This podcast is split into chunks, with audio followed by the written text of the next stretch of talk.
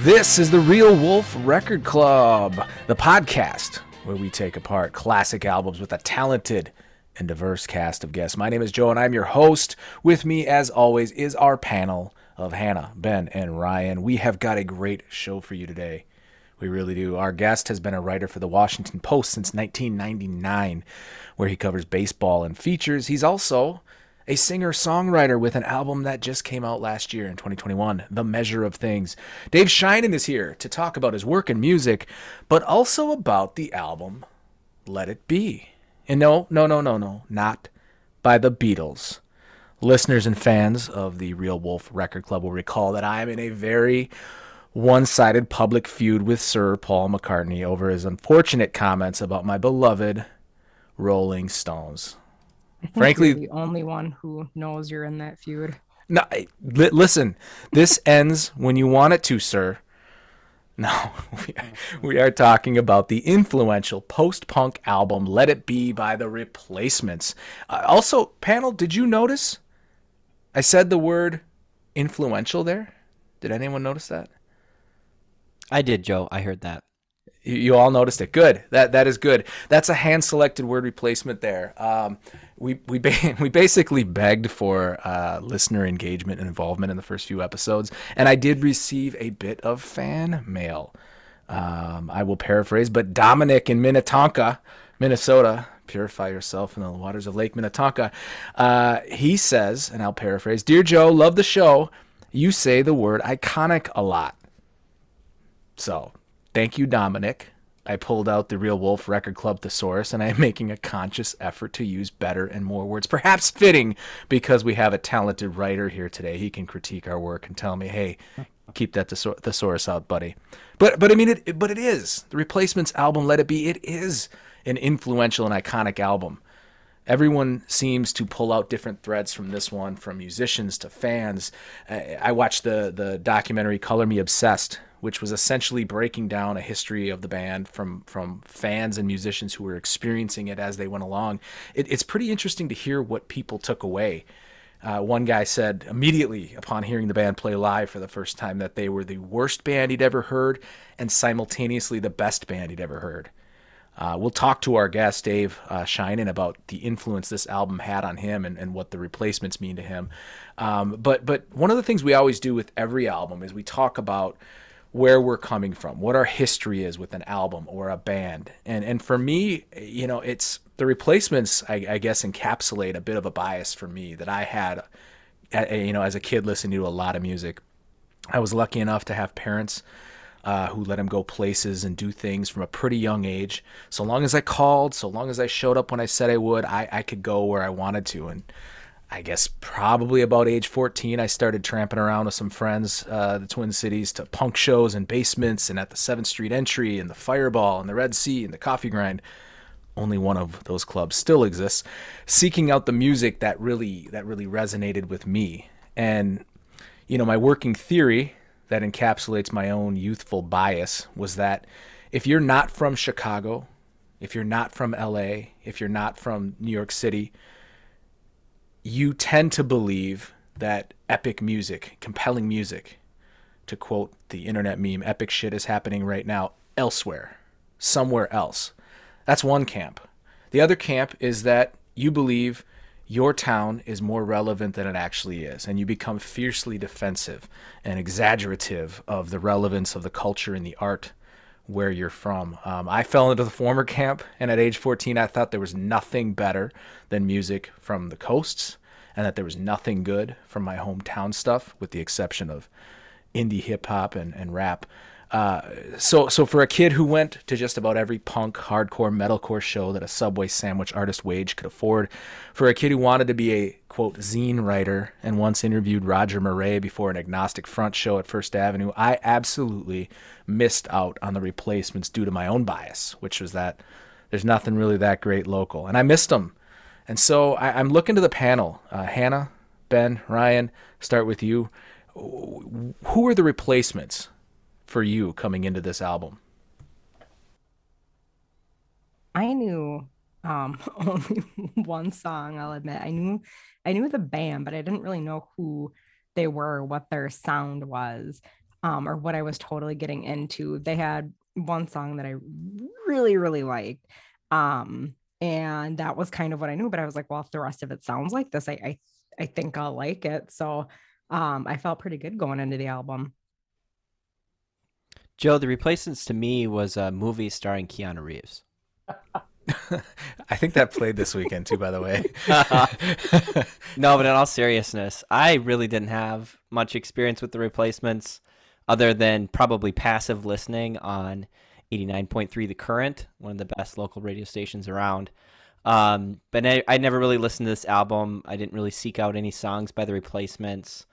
Um, I, I would have guessed that they would have kind of a sound that's kind of I, I wrote in my notes dirty garage underground rock vibe. And I think that's kind of what it what it is, but uh, really not much experience other than passive listening. I, I, will I will say, I mean, you, you you went your mind went to you know dirty garage rock. I, I full disclosure here, I I probably thought the replacements were the pretenders for a very long time. and they're nothing they're not really that much alike, I guess. I mean, maybe generationally, but I, I really probably was like, yeah, they're they're just like the replacements, right? Some mom and dad band from the, the 70s and 80s. And the Pretenders I, aren't a mom and dad band, are they? Um I did, you did see the Pretenders with your mom, so I. Anyways, I did. Oh yeah. That's a. that's for another episode. Um, shows you see with your mom. That'll be a different title of the episode. Uh, Ryan, who who are the replacements to you coming into this episode? Well, I'm a, a counterpoint to everyone else here because I've listened to replacements quite a bit. Um, I think I started listening to them in college because I really liked Death Cab for Cutie, and the lead singer for Death Cab for Cutie is Ben Gibbard. And he, whenever he would come and to Minneapolis, which he'd frequent quite a bit, would always mention the replacements, their influence on him, cover some of their songs. So I'd go to these shows that I'd paid to see, and it made me wonder who the replacements really were. Um, so I started listening to their music, probably in the mid 2000s. Um, so yeah, I'm I'm uh, familiar with the replacements. I never got to see them live. I regret that. I wish I would have been able to see them live. Um, but yeah, uh, definitely been somebody I've always played and listened to over the years. Um, I'm not an expert on their music. I don't think I, anyone would, consider me one of their most diehard fans, but um, they're always music I, I enjoy to, to put on. It's it's probably the peak or pinnacle of um, arrogance of my generation, which is geriatric millennial. It's probably the peak of that where we come to a band like the replacements and three or four of us haven't really listened to them three or four of us think they're somebody else or they have one or two songs or something like that and we just go with it for years decades. I'm like yeah that's who the replacements are right? It's the pretenders or something or heart or some crappy band like no offense, Hearts agree. I agree. I just threw that out there. It came to me, um, but but I mean that's that's really what one of the things we talk about the experience and what you bring to an album because the goal here is to uh, let's appreciate music. Let's figure out its relevance, and if you don't love it, maybe you recognize where it hits in the pantheon of good music. Uh, and, and, but it just it's funny that as we go through, Ryan is the only one who's dipped his toe and been like, no, this is this is good, this is legit. The rest of us are a little more. Um, naive would be a good word for that. But I, I, obviously, that leads into the point that there are others. There are many, many others who have found this this band and this album um, far more influential than Hannah, Ben, or uh, myself might have. And so, with that, I'd love to bring in our guest uh, as I said, Dave Sheinin, he is a writer for the Washington Post, and he is a singer songwriter with an album, a number of albums, but the most recent came out in 2021. Welcome to the Real Wolf Record Club, Dave Sheinin. Hey, man, great to be here, man, and uh, and what a nice um, what a nice intro there. Um, I really appreciate it. Um, you you you, you know I I have to. I'm in the same boat as, as as most of you guys in that I didn't come into the replacements right away in real time. Um, I was a little too young. I was 15 years old when this record came out. Let it be in 1984. I think if I had been in college at the time, it would have I would have found it. But you know, I grew up in in small town Georgia. We were, you know, three to five years behind on everything pop culture wise. You know, and '84, well, of course, was the year of Bruce and Prince, right?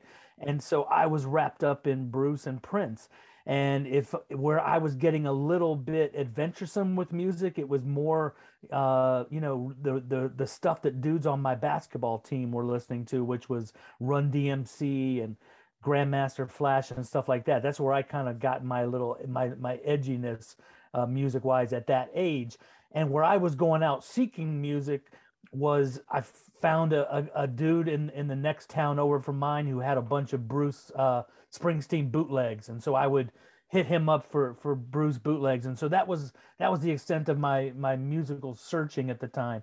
So I kind of came into this late in life. Um, in fact, I mean this. I may be the only replacements fan in the world who can say this, but my entry to the replacements was Paul Westerberg solo stuff. Mm. Um, you know, in in the early '90s, uh, maybe late '80s, um, 14 songs eventually suicaine gratification those records absolutely slayed me and he immediately jumped to the very top of the pantheon of, of my favorite singer songwriters and then i went back and found the replacement stuff which blew my mind of course because i mean you know i mean no no no offense to paul's uh, solo stuff which i still have a soft spot for but um, the replacement stuff was just so much more um, immediate and powerful and you know youthful. I mean, it was he was a younger dude at the time, so I kind of came in through the side door to the replacements, but um, it, it, it it immediately you know became a, a go to for me. Um, and I, I, love I love that part because that's that's something we talk about. It, the the it's not derivative because that's almost talks about its its you know sapped of its energy and power but it it there's a tributary. There's music you can find by listening well you listen to this and so you get crossed with that and you find your way your like you said the side door into an album or a group through either a singer and we've all got examples that we've talked about but um, I, I absolutely love that kind of um, web of music that you can get caught up in. You've been writing with the Washington Post since 1999. How long have you been uh, a writer? Uh, where'd you get your start? Tell us your story. Uh, well, in terms of journalism, I, I, wrote in high school for the school paper. I, I, I, took to it immediately. I, of course, you know, like every kid growing up in, in the 80s, you know, I wanted to be, you know, a baseball player or a basketball player, football player. Um, and of course, one by one, each sport kind of informed me uh, that I was not going to make it in that. And um, at the same time, I loved reading and, and words and books and, and writing. And so it was natural for me to start writing for the school paper and covering um, sports. And then um, I actually got a sports writing scholarship, like the only one that I'm aware of in the country, which is still going today. And it's a full ride to Vanderbilt University and it's for sports writing. It's named after Grantland Rice, one of the great sports writers of the, the, the sort of pre-war, uh, pre-World War II era. Um, and he was a Vanderbilt alum. And so they named the scholarship after him, and it's for sports writing. And, um, you know, in a roundabout way, it led me to get into music because um, they there was no requirement for you to take journalism classes or anything like that because they didn't have any. Vanderbilt doesn't really have a journalism program. Um, but so I, I wound up studying English and music and um, studying for a time to be an opera singer of all things. Um, and then, but you know, I was I was doing internships in journalism in my summers, writing for the school paper. I had an internship at the Washington Post uh, the summer after my junior year, and um, about I guess five years after that, they they hired me full time. I did not know that uh, small town Georgia. I'm assuming it was a small town you grew up yeah, in, but. Uh, small town Georgia had an opera scene. No, no, no. How did how did you get your no, start that, in that? that was an accident. Um, I, I, went. I, I, I took a 101 music class at Vanderbilt. Fell in love with studying music, the theory, the history, all that stuff. I talked to the professor. Wound up doing a minor in music that I turned eventually into a double major. But I had to pick an instrument and I was playing sort of self-taught guitar and piano. I didn't want to study classical guitar, classical piano. So I just said, well, I'll just go sing because I sang in my church choir. I, I sing to accompany myself on guitar. And I really didn't care about performing. I didn't care about studying performance. I wanted to study the theory and the history and learn about music. So I went to sing for somebody because I had to. I had to pick an instrument. So I just defaulted to voice and I sang for a woman and she basically said, Wow, I have to take you to the opera guy. And then the opera guy heard me and he said, Wow, I need to cast you in Die Fledermaus this semester. And then next semester, you're going to sing the lead in Rigoletto and La Boheme. And that was that. It. I'm curious. Is performing was that something that came natural to you, or I mean, you talked about being in a church choir growing up, and then you get to college, and suddenly somebody's like, "Hey, kid, you're you're cast in this opera or this play or this musical." I mean, was that did that feel natural to you? No, not really. I mean, um, church choir is one thing because you know there's 20 other voices or however many it was, and I mean, I, I'm I'm still not really much of a performer. Um, I mean, I, I, I don't have the time or really the, the, the musical bandwidth or the band put together to, to go out and play shows and stuff. Uh, I'm in it for the creation, for you know that that satisfies my my creative Jones uh, to write music and put records out and be in the studio is is the is the best thing going you know i mean it's the, it's the thing that i i, I kind of live for right now is to book a, a, week in the studio and get in there and and and make make some art. Um, but yeah I'm, I'm still at this point not really much of a performer. Um, i mean you know look when i'm out with a whole bunch of sports writers at a marriott bar uh, in the hotel lobby at 2 a.m. and we shut down the bar and there's a piano in the lobby and I've had a few drinks. I mean, I will beat the hell out of that piano and, and I'm, I'm known for that. And, and our friend Joe, I'm sure will tell you. And if you ask any sports writer, basically in America, about Dave Sheinin, the first thing they're going to say is, "Oh my God, that dude can beat the crap out of a piano in a in a Marriott lobby at 2 a.m." That's my performance. Well, true story. Uh, Joe Christensen is a sports writer for the Minneapolis Star Tribune, and he's a good friend of uh, Mr. Sheinin and myself. And he did ver- almost verbatim tell me. He said, "Oh my gosh." Dave, you could tell him any song to play on the piano and he'd play it those were verbatim his stories. So you know your your uh, legend and lore very well. Yeah. Um, I, I, will also say if you check out uh, Dave on Twitter, I think you know Dave Sheinin, S E H I N E N I N. Close, close enough. Basically, yeah. You'll find him, uh, yeah. Dave on Twitter. He's got this fabulous picture from early December, and Dave, you and I talked about it. I just I laughed out loud looking at it. You're playing a piano and it looks like a big open room and there's like a couple of people kind of casually walking by and you put the the caption basically said i had the audience eating out of my hand that night and it's just the funniest picture. It's just perfect. Uh, to your point about you know sometimes you get put in those those situations where you're asked to perform you're asked to do something and it's not really in your comfort zone and you have to figure out a way to to make do. And, and clearly you've made do um, because not only have you you made music, you've made albums, but you've been writing uh, for the Washington Post for 20, 20 some years now. You you got did you start out as a baseball writer or did you come in doing something else and work your way into that or how did that turn out? I came into the Post as a baseball writer. I had been at the Miami Herald for five years previously. I was hired to the Miami Herald, um, my first full time job out of college, and and the first job I did there was covering golf which you know wasn't my first choice would have wouldn't have been my first choice but again think about it this was in the 90s newspapers were flush with money. I was going to the british open every year. I was going to the ryder cup in spain. I was going to augusta national every year. I got to play augusta national the monday after greg norman's collapse in 1995 i think it was. Um, i mean it was it was a cool gig but you know it wasn't my the end point or, or my destination in the business. So I eventually moved to baseball at the Miami Herald, and that's when the Post hired me back uh, to cover baseball.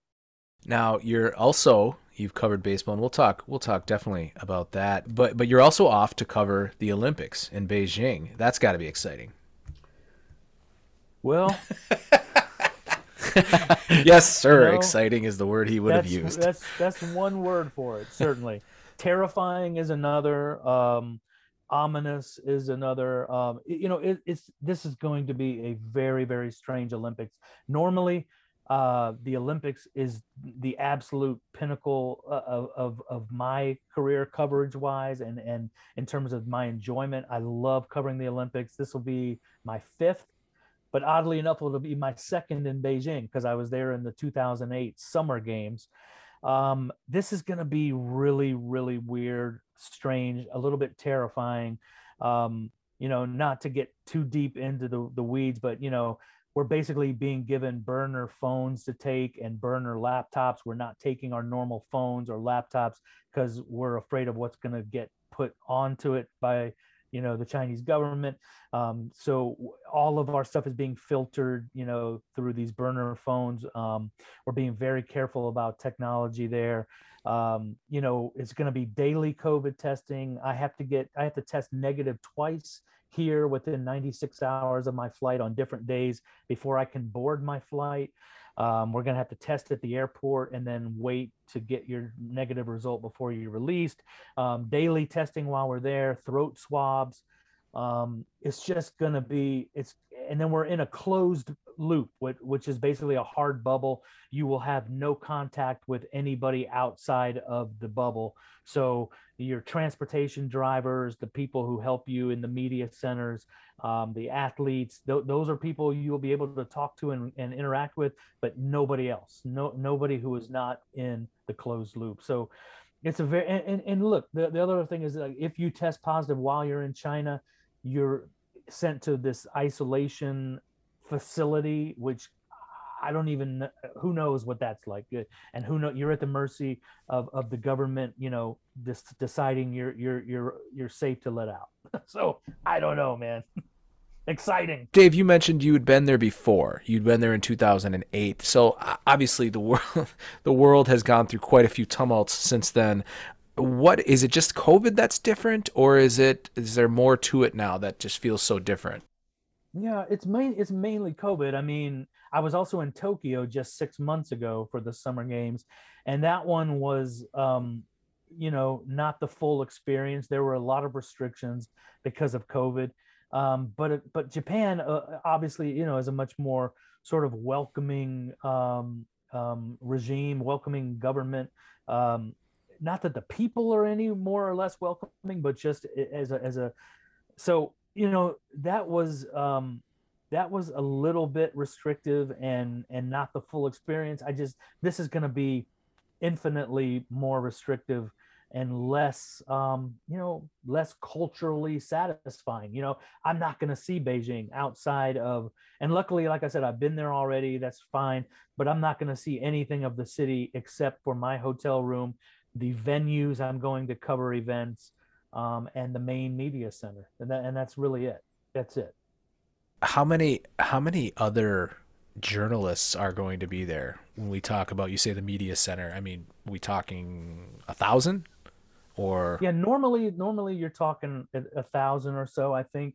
I'm not sure how this one's going to go. I'm only hearing bits and pieces.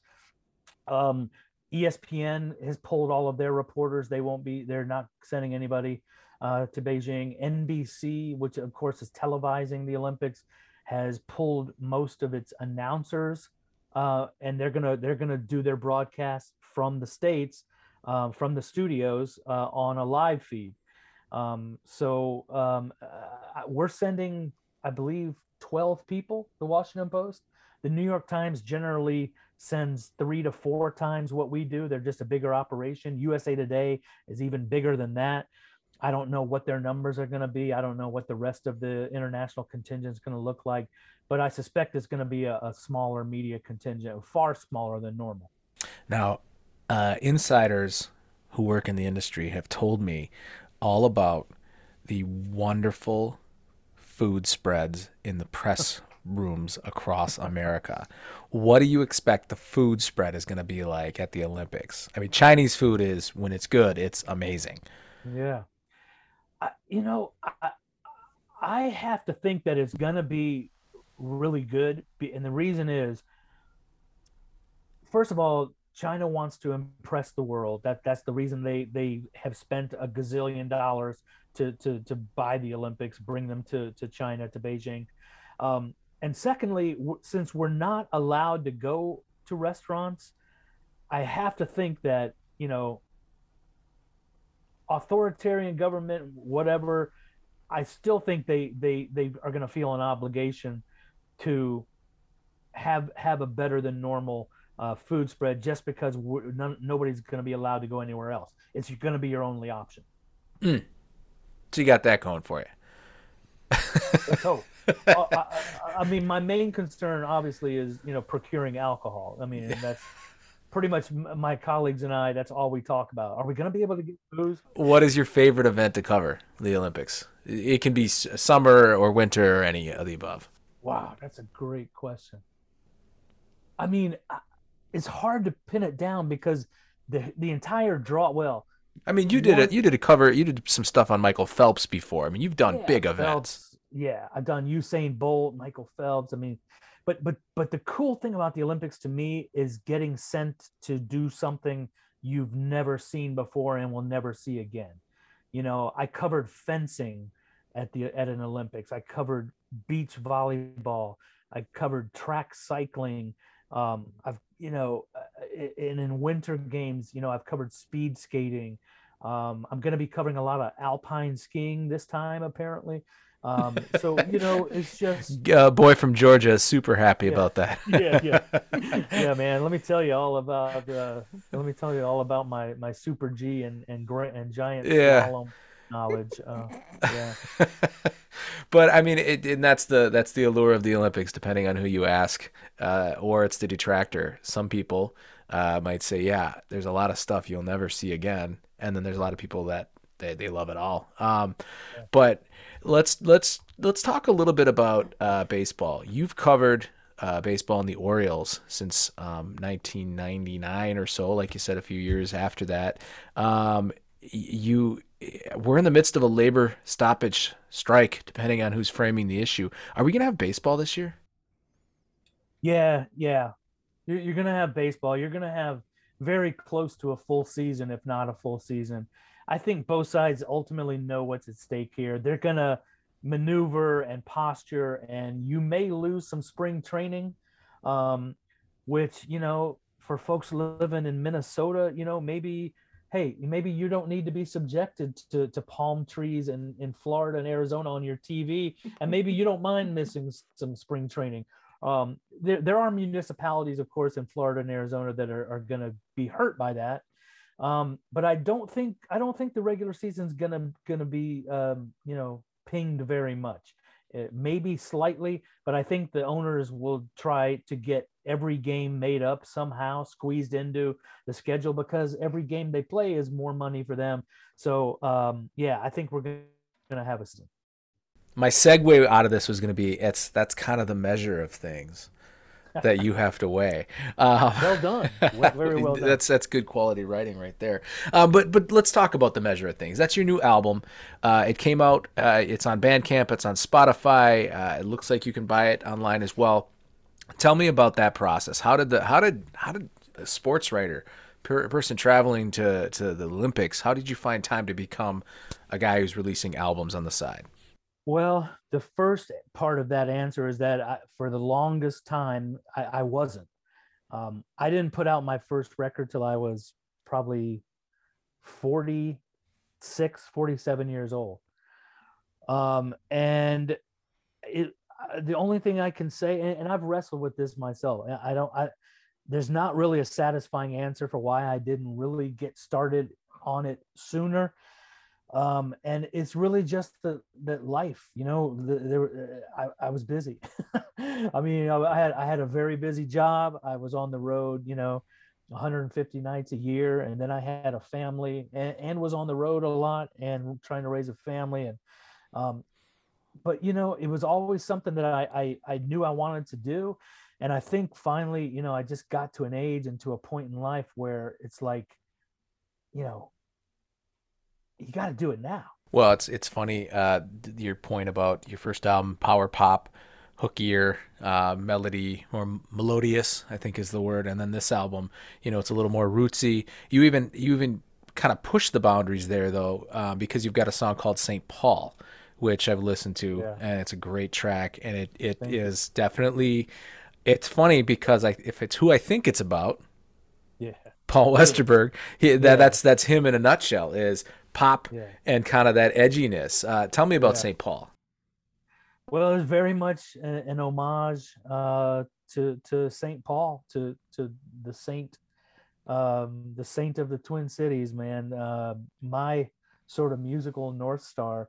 Um, I, I, I- you know, I started out wanting to kind of write a an ode uh, to Paul Westerberg, um, but you know, it's it's funny, you know, when you start thinking about him and how he would react to a kind of fawning, um, um you know, uh, over the top kind of gushy uh, ode to his talents. I mean, he he would recoil at that. You, we we know him, or at least we know his musical persona, and I think that we can all pretty much ascertain that his real persona is very close to that.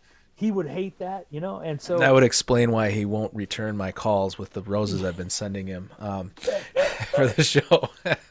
if he if you get him on the show, you got to bring me back as a panelist. yeah, all right? I will. Do. We we fawn Um, very well. So yeah so so do i so uh, so over time the the you know the song kind of it, it morphed into something grittier edgier and almost you know um he he wrote a song in the early days of the replacements called johnny's gonna die uh, that was about johnny thunder and i think you know maybe subconsciously i was trying to come at this from the same angle with paul you know just that I wanted to sort of thank him, but it was a backhanded thank you.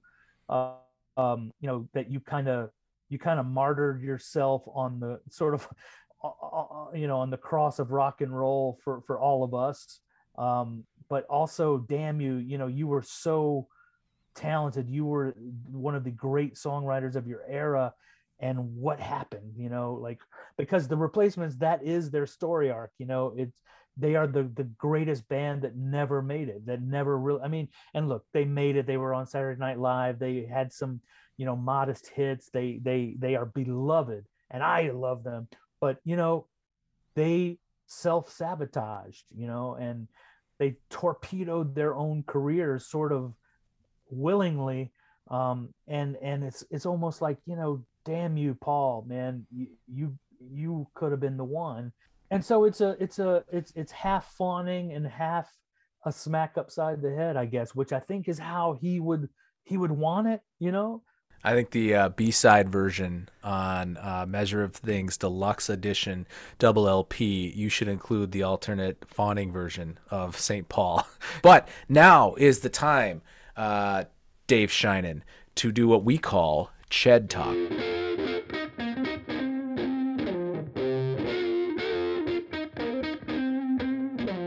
Are you ready for Ched Talk? oh man i've been ready my whole life for ched talk Let us do Ched Talk here on the Real Wolf Record Club. All right, are you ready for the first question? It's a two-parter. okay hit me Two-parter, Dave Sheinin. Uh, first question: Is a boneless chicken wing just a chicken nugget, and can a grown adult person eat one and still command the respect and dignity that an adult deserves? Mm.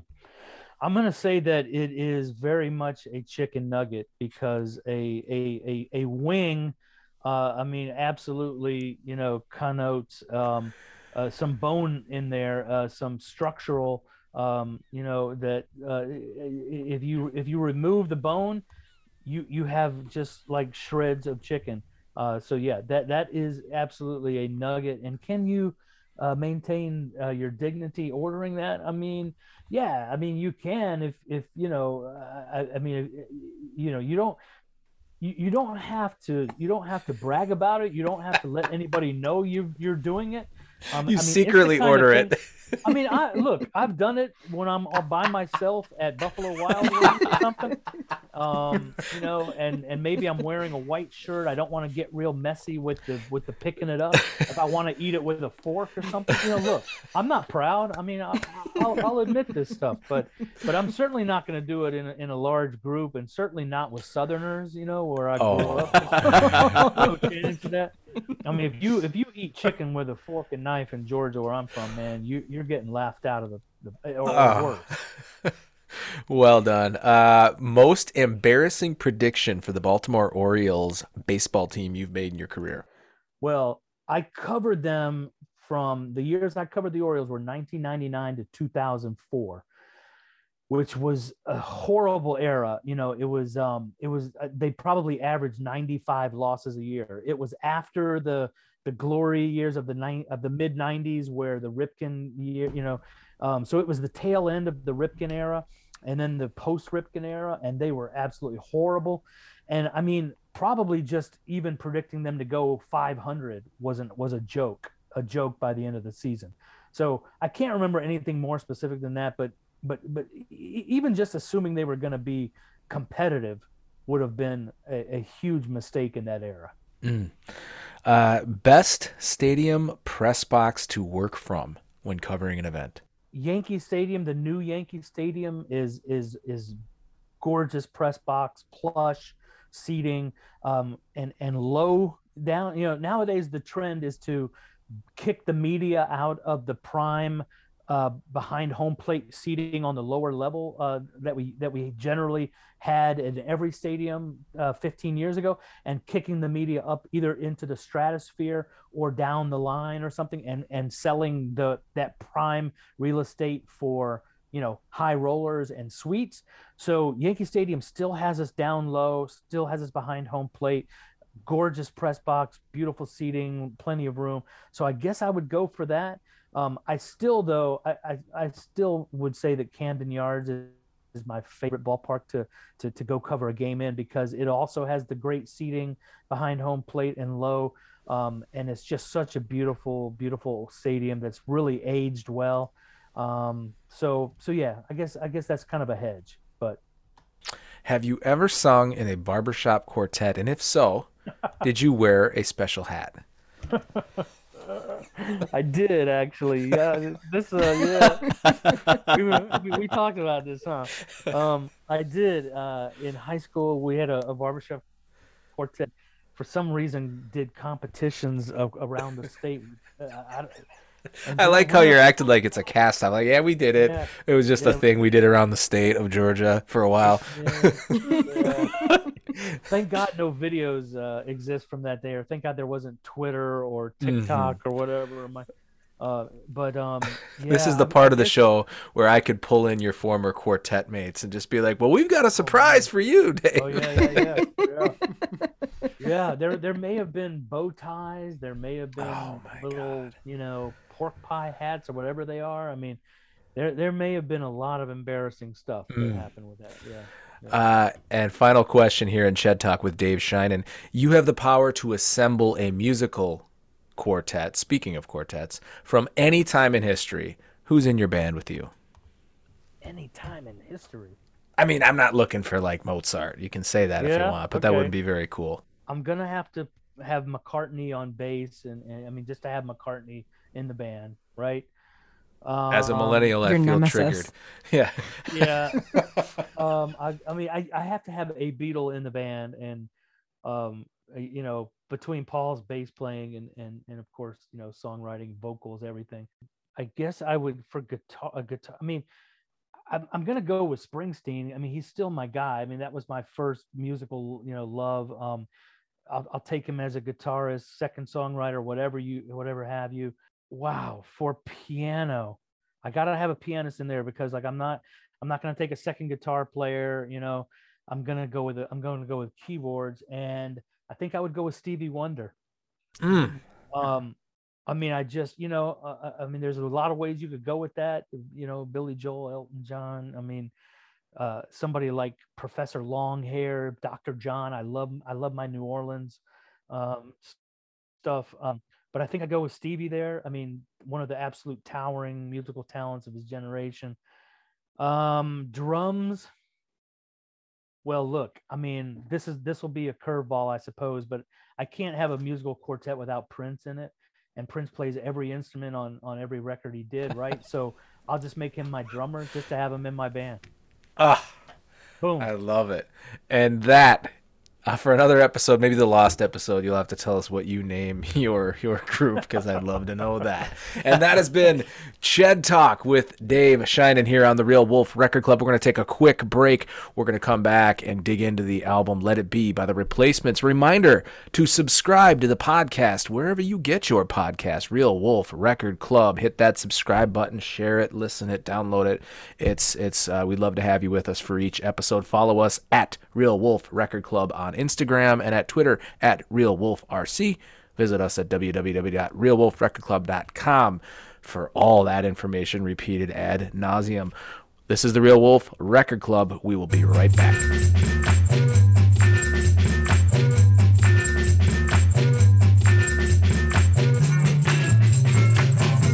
New bag, baby. And it's not Welcome back to the Real Wolf Record Club. We are talking with Dave Sheinin of the Washington Post and singer songwriter who just released an album in 2021 about the album by the Replacements, Let It Be from 1984. I, I mean, th- this album, you know, we've kind of given all our, our, our own biases and, and opinions on it coming in, but one of the things that originally just blew me away, and I, and I don't know why. There's a lot of talented children out in the world these days, but Tommy Stinson, bass player in the band. I mean, he, he joins the band. The legend goes, Bob Stinson, his older brother, pulls him into the band at age 12 or something to keep him out of trouble. Which is so funny because the the, the myth and the lore, uh, uh, not myth, it was actually happened of of Bob Stinson at shows was that you're bringing him into this band to keep him out of trouble. I mean, the number of times, again, watch the documentary Color Me Obsessed, the number of times fans said they saw him naked on stage, wearing a tutu on stage, and a garbage can on stage, completely blacked out, drunk on stage. I mean, it's just kind of crazy. And I, and I first thought was the band got together, started doing things in 79, 78, 79, 80, something like that. Tommy was, he's born in, he was 12, 13 at the time. Let It Be comes out five years later. So he's definitely 16 or 17, something like that, when the album comes out. Um, the, it, Statman, Ryan is our resident Statman.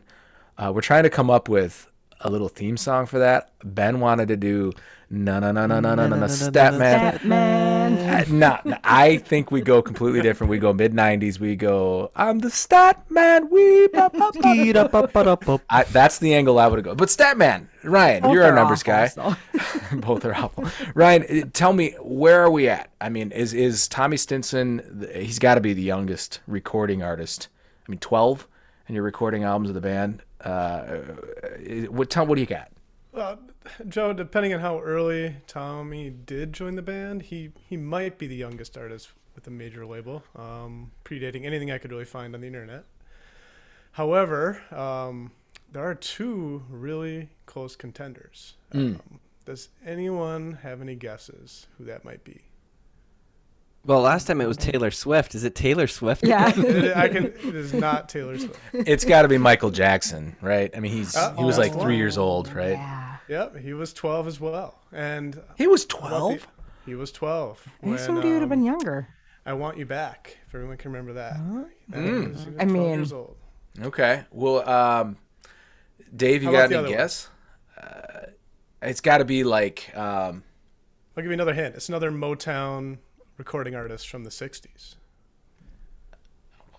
Motown recording artist. Um, Dave may have mentioned this person. Stevie. There you go. Stevie Yep, Wonder? Wonder? Right, little 12? He was Yep. he was called Little Stevie in the beginning because he was so young. You're right, right. That's Hmm. right. Yeah, little Right. Stevie Wonder. He recorded a, a song called Fingertips, and apparently it went to the top of the Billboard charts. I didn't know the Billboard Really? Billboard Hot 100 went back that far, but it was a number one.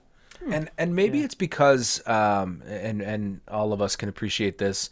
Um, all parents are about to be parents. Maybe it's because I hear music made for children so much that it it um, if I didn't love other music, I would stab my own ears out um, with how awful it is. That I tend to have a bias of children singing is bad. Um, but it just fascinates me that you know Stevie Wonder at age 12 or um, you know Michael Jackson or Tommy Stinson that they're getting together and doing something interesting. And quite frankly, if you listen to the the Jackson Five on vinyl, the Christmas album, it's virtually unlistenable. It's it's really awful. Um, all apologies to the Jacksons, but it, it listening. I bring that up because it just shocked me to think. You got a 12 year old kid, and the legend goes about how he quit school at, in ninth grade. He walked in and he played the song, you know, what is it, fuck school or something like that. And, and he quit. I don't know if that's true or not, but I mean, you've got a kid with some some some punk persona to him, and he's creating or part of a group creating some really really compelling music. I, just found that fascinating. Um, well, thank you, Stat Man, for for that. there it is. Game open. there it is. Um, but but let's turn. Let's dig right into it. Um, this is. I think we all have um, some thoughts on this one. One of our favorite things to do is pick out the favorite song on the album, and we'll start with you, Dave. What is your favorite song on this album? Let it be. Mm. Man, you know it's it's hard because on different days it might be something else, but um, I mean I've got to say that you you know having told you about my musical background, my love of of hooks and melody and um, great you know rock and roll. Uh, I mean, I have to go with "I Will Dare." Um, track one, you know, I think that it grabs you from the first 10 seconds. There's a, a, a really killer guitar lick that starts the song and then Tommy's bass, you know, and Chris Mars' drums come in at the same time, and it just just locks in the rhythm. And then the opening line from Paul, I think, is you know so awesome. How how, how young are you? How old am I? It's just let's count the rings around my eyes. I mean, God, I mean, what a first twenty seconds of a of a record, and a, and a great first twenty seconds of a song. Um, and then you've got the the Peter Buck uh, guitar solo, I, and it's kind of a I don't know Peter Buck people, of REM of REM. I don't know how many people know that he he plays uh, the guitar solo in the middle of that song. There was a time when the replacements uh, were thinking of of of having Peter Buck um, produce the record. It never really happened, but he contributed that. Um, I mean, that song is just absolute money, and it's important in that it, it completely announces a new direction for the band or a, a, a more um, accessible kind of um, you know radio friendly kind of direction uh, where it was Paul Westerberg announcing his songwriting chops in a way um, you know because the first three records more or less were sort of tongue in cheek um, you know hardcore punk, um, goofy, very goofy, you know, at, at their heart. And this was a new direction, and it announced it right off the bat. And so, I mean, it's a great song, but it's also the most important song on the record. Yeah, this this album to me, one of the things that came to mind is it's absolutely what I describe as a tide pool album in the sense that you've got these forces at the front end of their their career, which is so edgy and strong and uh, stupid spelled S T O O P I D, kind of that punk ethos from the 70s, late 70s. And then you've got what unfortunately led to ultimately the split, I think, or part of it, uh, you know, the the split between the edginess versus the pop writing sensibilities of of Paul Westerberg. And this album is somewhere in the middle. Somewhere in the middle of it all where you still have some edginess to it. You know, you still got the the Gary's got a boner and you've still got some of those other harder songs, but then you've also got songs with that jangly hook of I Will Dare that kick right in and, and like you said, let the world know that we're not just the band that you thought we were. There's a lot more going on here. Yeah. Um, ben, your favorite song on the album. I mean, I, for the fans who can't see us uh, as we talk, you're nodding along as, as Dave's talking. What was your favorite song on the album? Well, it seems like Dave stole the notes on on uh, on my favorite song because I had that exact same experience. I I flipped this album on first time I listened to it, and it was like light bulb goes on. Like I've heard this song and I love this song, and it that just that feeling just never went away. and I, I I've I've heard it en- enough. I know, but it was the it, exact same thing, Dave. Guitar, like that's just front and center. It just brings you right into that song. I love that uh, that gravelly voice um, in the vocals, and I I found myself coming back to this song. I'd start the album, I'd stop it, I'd come back, but I'd always want to start back at track one and then go from there because I just I really love that song. It, it's a really good one.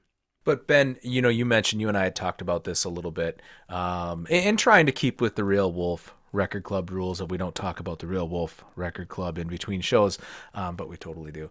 Uh, but, but, Ben, we talked a little bit about one of the things that was compelling, I think, for you. You mentioned this um, a comparison. You know, there's something that you can pull out of Paul Westerberg and his voice and kind of that influence in music. Tell me about that.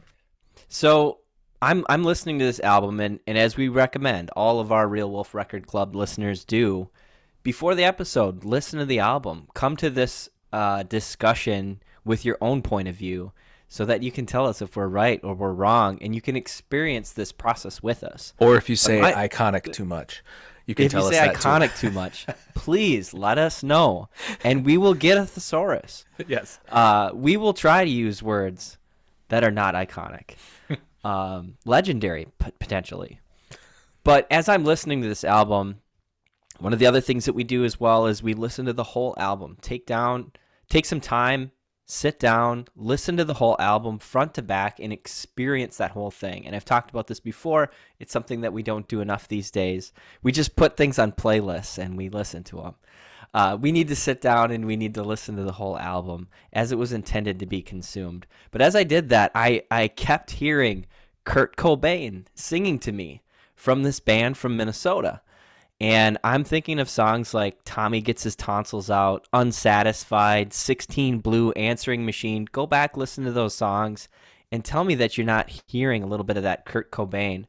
Um, and I think for any of the any uh, Real Wolf record, record Club listeners out there that are that are Nirvana fans, you listen to this album, you're gonna love it. You are really gonna love it, and you're gonna hear that influence that was um, it, contentious, maybe from from the perspective of Kurt Cobain and Paul Westerberg.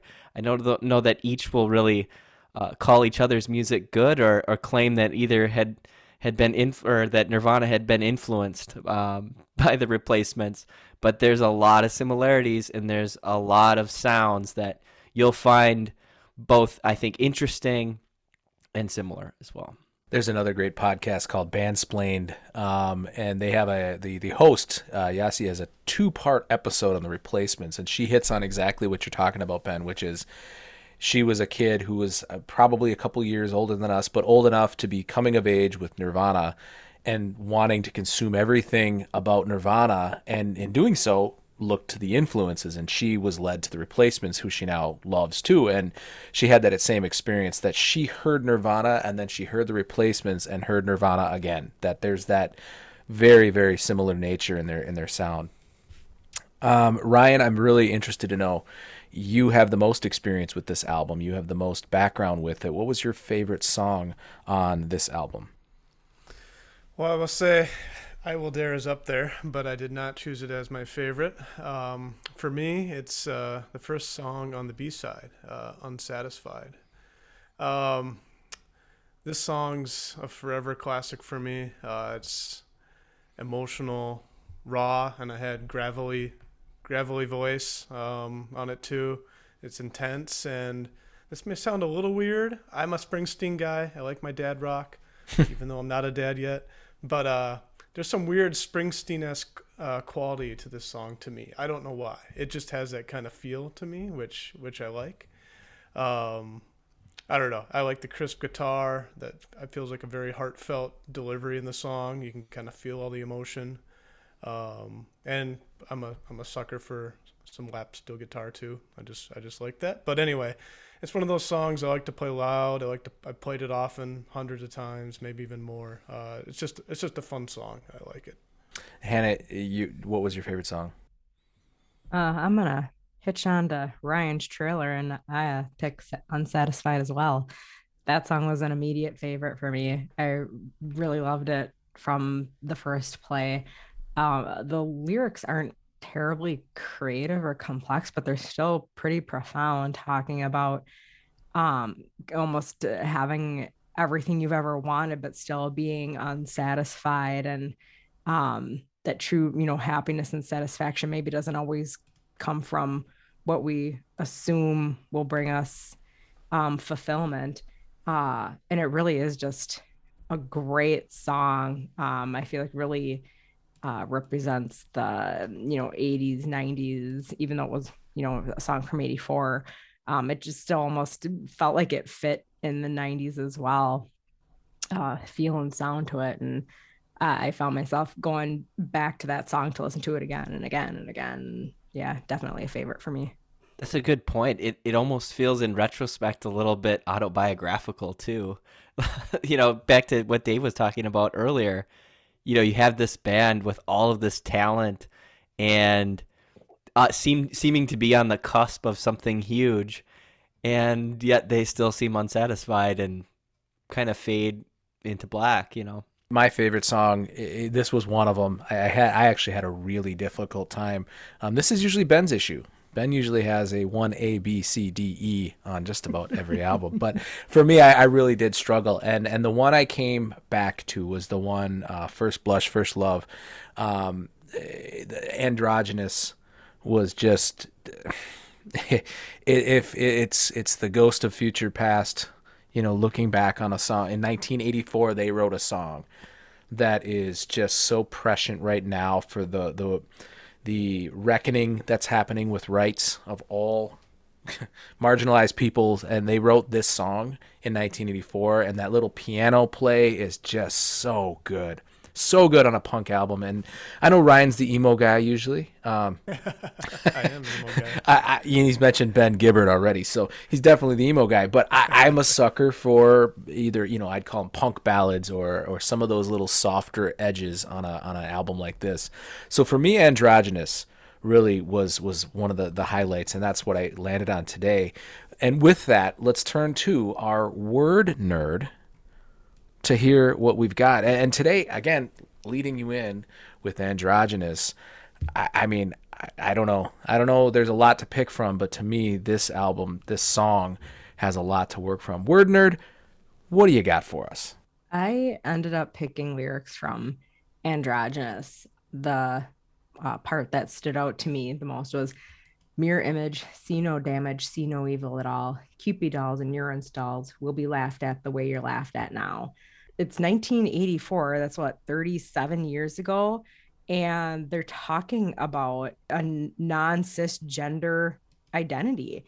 And I can't even think of a lot of songs now that really speak so like frankly and openly about that. I really like the fact that you have kind of this punk mentality of like complaining about everything. That's why I, I, I punk music. I feel like is always like everything sucks and does angry. though. It does. But Pick up you a paper. Dave, show Yeah. him the post. Pick up the paper. Everything sucks. everything sucks. but I, I just love how you know here they're just saying, who cares? I mean, they're just really saying, who cares? And when when we get further down the line, who's gonna care?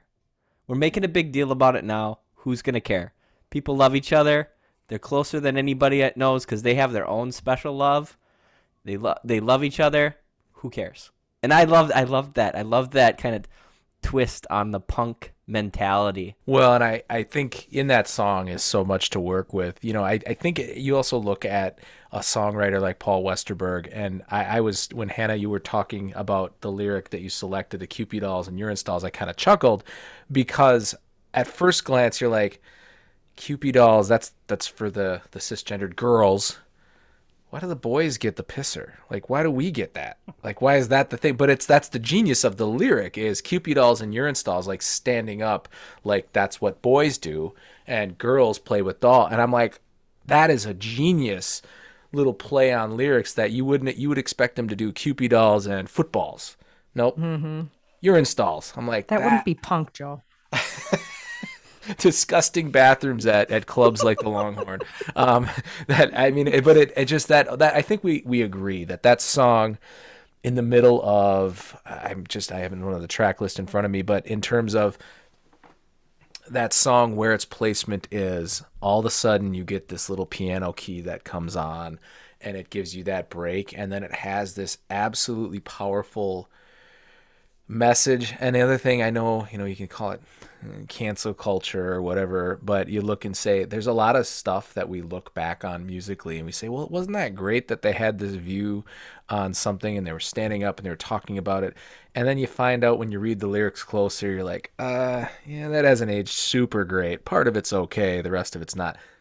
This song is still perfect in that regard. Like it, he pulled out a sentiment about the world that has stood the test of time. I, I just, it, it's darn near a perfect song, and I'm actually, I'm actually pretty sold now. It's no longer really that close for me. This is my favorite song. Just thank you, Word Nerd. This is now my favorite song. Um, that has been Word Nerd. Um, let's turn to now uh, one of our favorite segments. We always do this. And if you, you don't know, you can go to our website, realwolfrecordclub.com, and you can find links to um, Ben mentioned tongue in cheek, put it on a playlist. Yeah, that's all we do anymore is put things on a playlist. Well, guess what we do? We put things on a playlist.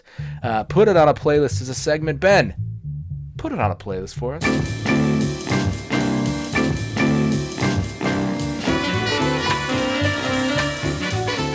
Joe, as always, I do love playlists. I was tongue in cheek. And for this episode, we have a great playlist. It's called simply Minnesota. and this is songs by Minnesota artists with the power of a Minnesota blizzard. And believe it or not, the chief export of Minnesota is not snow. It is great music. So who do we oh. have on this Hold playlist? on, hold on. Let's give a break for all of our listeners to groan. Who do we have on this playlist? well, Dave already mentioned our primary export, which is purple, and that's Prince. And this is Let's Go Crazy. Um, if you can't see the swirling snow in that song, you've got something wrong with you. But who else are we going to export? Well, obviously, we have to have a song from the album that we're discussing today, and it is Unsatisfied by the Replacements. And to Ryan's point earlier, yes, this is a powerhouse song, play it loud. But we have more than just rock and punk music in Minnesota. We're going to put on God Loves Ugly by Atmosphere, one of our resident hip hop geniuses, Slug. We're also going to claim Lizzo. We're putting boys on here. Lizzo got her start here, even though she's really kind of down in Texas now. She's everybody else's. do love He's on our playlist. That's such a good. He's on our playlist. We're claiming her. Uh, and in that same in, in that same um, R&B hip hop theme, let's put Pavielle French on this playlist. Let's listen to the song Rights, a guest on the Real Wolf Record Club. Take a listen to that song. But finally, we, we got more we got more songs on the on this playlist. But finally, who knew that bluegrass could be something that really gets your foot tapping and really gets you excited? We're going with Trampled by Turtles. Wait so mm. long. A great song by a great Minnesota band. Check out the rest of the playlist on our website, realwolfrecordclub.com, or you can go on Spotify and search for Real Wolf Record Club. We have a, a, a, a bunch of playlists available on Spotify, and you can actually follow Real Wolf Record Club and all the Spotify playlists that we put there. And Joe, I'll just say we've got a little bit more to this episode, so stick around for closing time. Oh, for God's sake. Uh, we're going to come back and we're going to finish up with our patented ranking of Bury It, Borrow It, Buy It, or Buy It Again of Let It Be on the Replacements uh, album here on the Real Wolf Record Club. Follow us, join the conversation. We'll be right back with more Real Wolf Record Club. Hey, this is Dave Sheinin, the greatest sports writer slash singer songwriter in the United States of America, and quite possibly the only one. And this is the Real Wolf Record Club.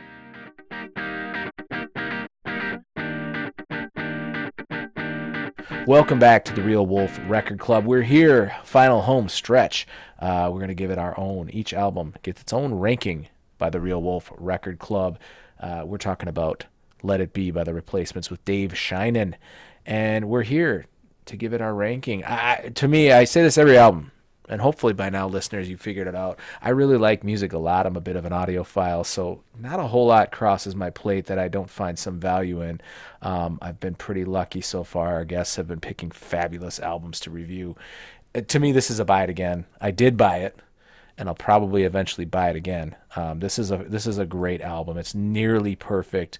The only the only quasi weak spot for me would be 16 Blue and even that's I listened to that and that song's got just a fabulous guitar solo at the end. There's just something to like on every track. So for me, it's a buy it again. Um, but I'll turn to you first, Dave, our guest joining us, singer songwriter writer, about to head off to the Olympics.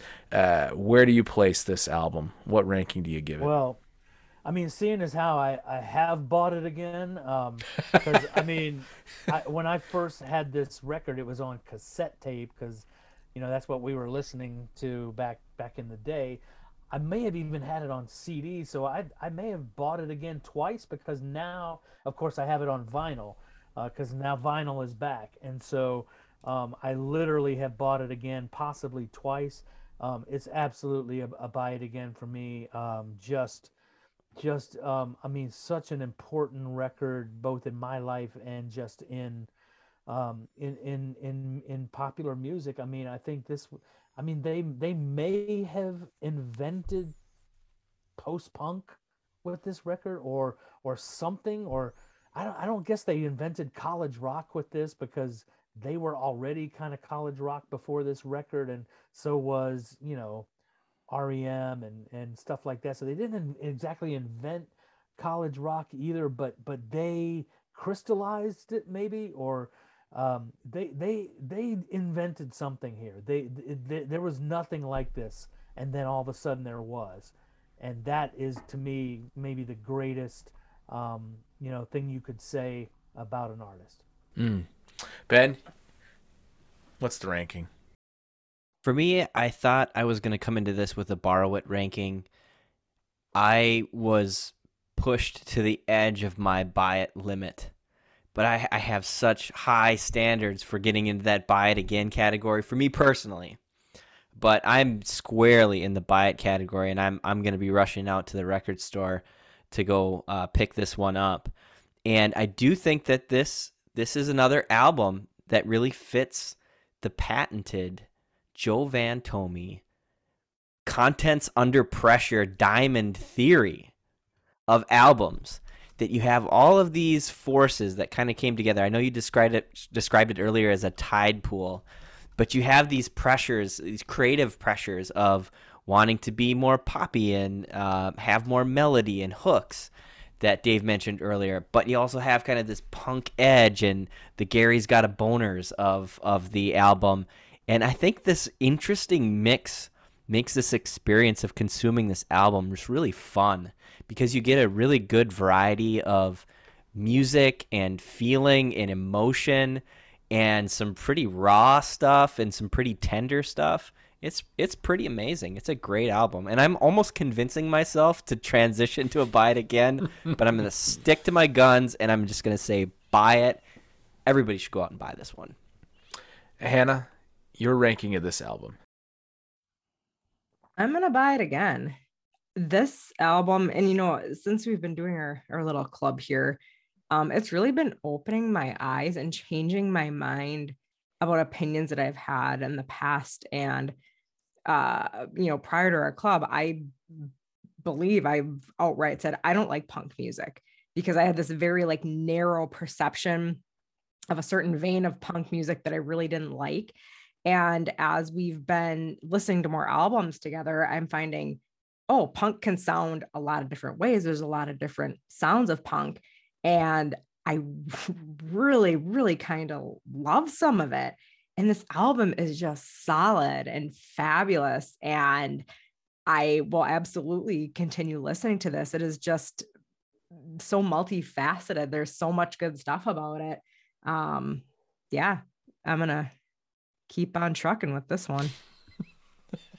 That's exactly how the replacements want to be thought of. Is keep on trucking with the replacements.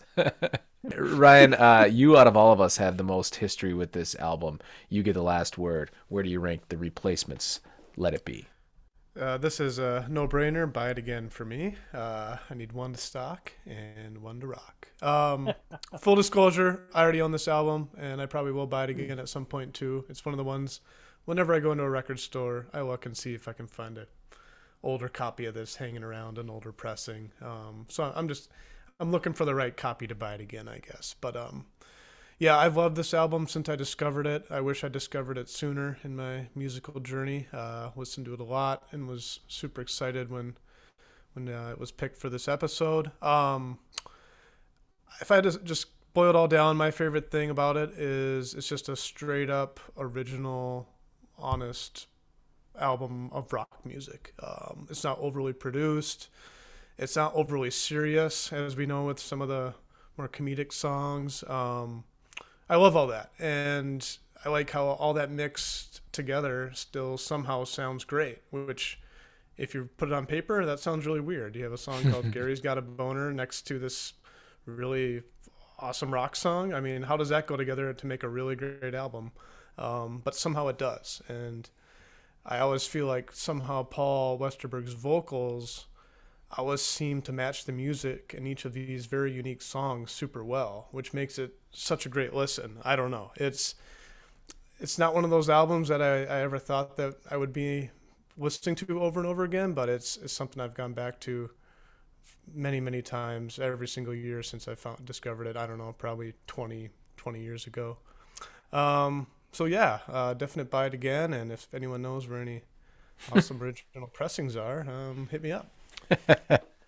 well, and in listeners, if you've heard us, you've you've you've stuck with us through these episodes. You know, there there's a lot of uh, Dave would call it fawning. We're fawning about an album, but I, I call it the food principle. I think it's a heck of a lot more fun to talk about stuff you love than stuff you hate.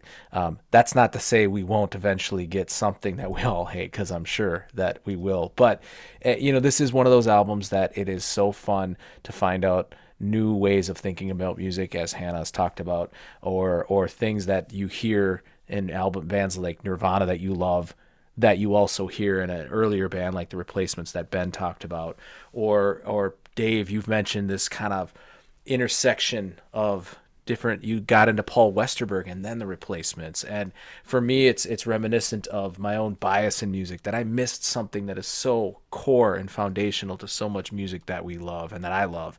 Uh, that's what I love about this club and that's what I love about talking about great albums with talented people like Dave Sheinin is you learn a heck of a lot about your own taste with music and you get to have a lot of fun while doing it that's it for this episode of the Real Wolf Record Club. We we want to thank Dave Sheinin uh, the Washington Post and and writer and, and performer of the album Measure of Things released last year. Dave, where can people follow you, check you out, uh, check out your music, and follow your work? Yeah, I mean, um, anywhere you get music, you'll find it: Apple Music, Spotify, Bandcamp, Amazon Music. Um, uh, and then you know you, you'll want to go to WashingtonPost.com/sports and uh, you'll uh, you know catch all my my articles there uh, in the sports section. Um, certainly, you're going to want to do that from Beijing. I think it's going to be a very fascinating Olympics, a very unusual, and I think the stories are going to be amazing, uh, like they always are. Yeah.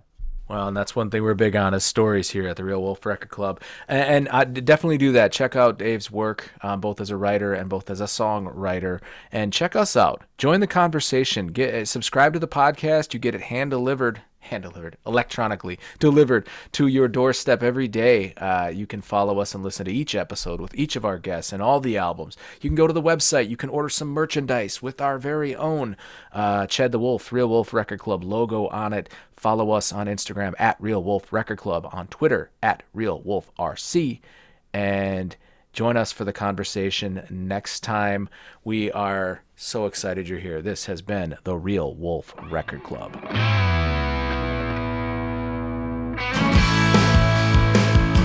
This has been the Real Wolf Record Club podcast. The Real Wolf Record Club is a production of Real Wolf Productions LLC, a limited liability company. The show is produced today by Ben Head. Our panelists were Ryan McKinnis, Hannah Van Tomey, and I'm your host, Joe Van Tomey. Follow us and join the club on Instagram at Real Wolf Record Club, on Twitter at Real Wolf RC. Go to our website to find links to the episodes, upcoming news and information, as well as a link to buy merch from our very own Ward Sutton at www.realwolfrecordclub.com. You're listening to the song St. Paul by this episode's very own Dave Sheinin. Join us next episode when we discuss the powerful album 10 by Pearl Jam. Wasn't it just like time to go a little too far?